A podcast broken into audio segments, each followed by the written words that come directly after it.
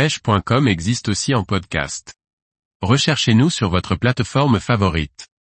Le blé pour pêcher la carpe, une petite graine populaire appréciée. Par Grégory Martin.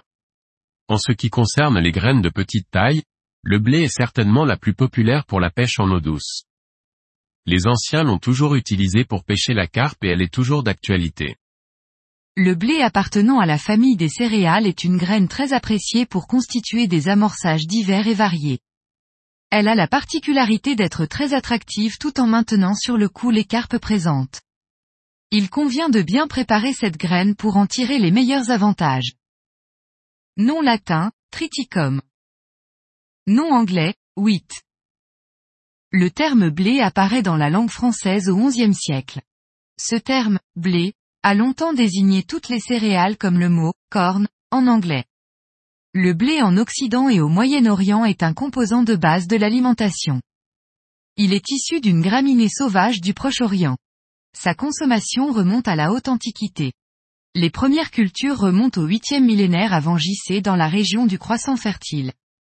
L'arrivée du blé en France date de 5000 ans avant JC. Cette graine est une céréalière. Le blé est pauvre en protéines avec un taux de 10% environ, mais riche en amidon.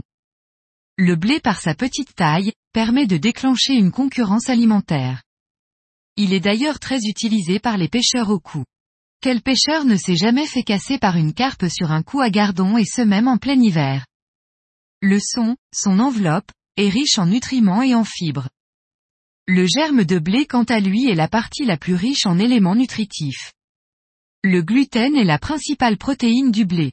Petit défaut pour certains ou énorme pour d'autres, le blé est très périssable surtout une fois cuit. Le trempage doit être de 24 heures. Quant à la cuisson, 30 minutes à feu doux suffisent. Il est tout de même préférable d'arrêter la cuisson lorsque quelques grains éclatent, cuisson passive. Cette graine se suffit à elle-même. L'adjonction d'additifs divers et variés demeure possible. Le blé se trouve facilement chez un bon paysan pour un prix modique ou dans une graineterie. Pour ceux qui le souhaitent, il existe aussi sur le marché du mélange prêt à l'emploi, spot mix, aromatisé ou nature comme les Ready Seeds de chez Starbay. Le spot mix est composé de blé, de chènevis et de maïs. Comme pour le chènevis, L'échage du blé est possible même s'il est plus fastidieux que pour d'autres graines. Là encore, il faut utiliser un filet anti-chat pour réaliser une petite boule de blé. Également, il est possible d'utiliser du bokjet ou d'enfiler des grains sur un fil très fin à l'aide d'une aiguille très fine aussi. Le blé qui paraît quelque peu démodé et boudé par les pêcheurs de carpe, nouvelle génération, n'a sûrement pas dit son dernier mot.